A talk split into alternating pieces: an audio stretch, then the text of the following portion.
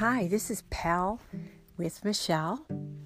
I am the facilitator for parents of addicted loved ones, and I'm coming to you live from my well um, absorbed, sound absorbed closet.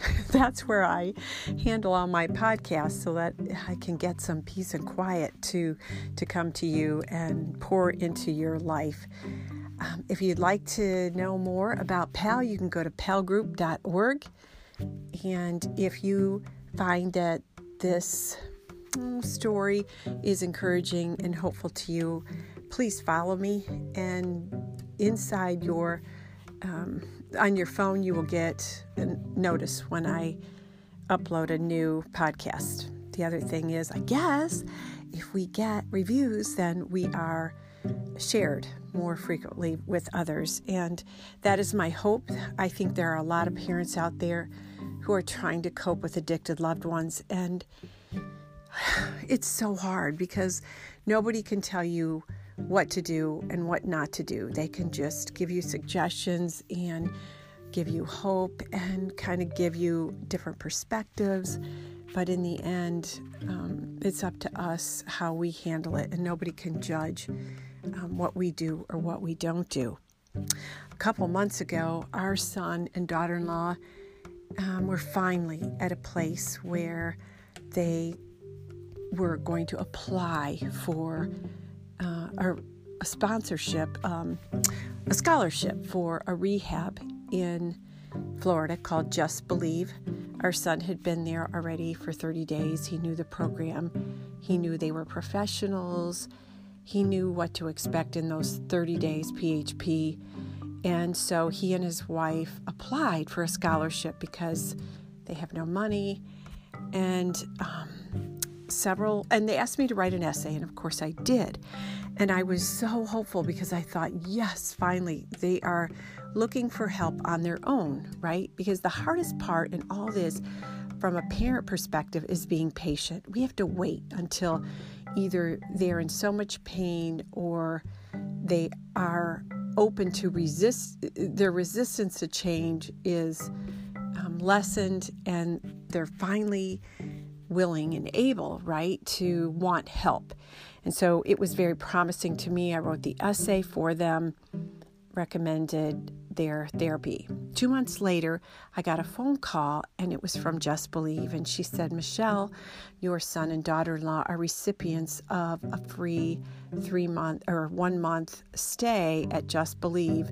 And that's like the equivalent to $30,000, $36,000 for the month because they were going to work with a psychiatrist on dual diagnoses which means, you know, a lot of times with addiction, addiction is one problem, but oftentimes there's an underlying mental issue, mental um, disorder, um, di- something that is um, maybe trauma, something other than just um, the addiction that's underlying the problem. So they get to all of it and then they build on um, another program in addition to that because in 30 days typically that's not enough. But anyway it was a start. So i was very encouraged. My husband went and knocked on their door because they didn't have phones. There was no way to reach them so we knocked on their door you are recipients of this award. And oh my gosh we were just so happy. It was a great day until days went by and nothing was done. And I called Just Believe and I said, Has my son not reached out to you? And she said, Well, her scholarship was in Florida and his was in Pennsylvania. And I said, Say no more. They didn't want to be separated. And I knew that. One of my son's greatest fears is separation anxiety, and that anxiety underlies a lot of his trauma and problems in his life. And so, with that, um, even though I knew after 30 days they could have transferred to a similar area program, it was too much. And whatever the reason, I, I couldn't make the decision for him, right? Because, like I said, we can't we can't do this for him. It's their journey. But I was so angry at the time that they were throwing away this lifeline this scholarship. And so I sent him a little message on Facebook and I was so angry. I said, I think I need to let the the prosecuting attorney know that he he needs to um, put you in jail because at the time he was facing a jail sentence and I said a mother will do whatever it takes to keep her son safe, right? And so I'm thinking I'm going to keep my son safe because every time there's a siren, I think he's in an accident or he's killed somebody else. And anytime you're using, that can that can be um, something that happens. And so I was so angry though. I wanted to control. I wanted him and his wife to participate in this program and get there right away. I didn't want him to wait. Um, but it wasn't about me.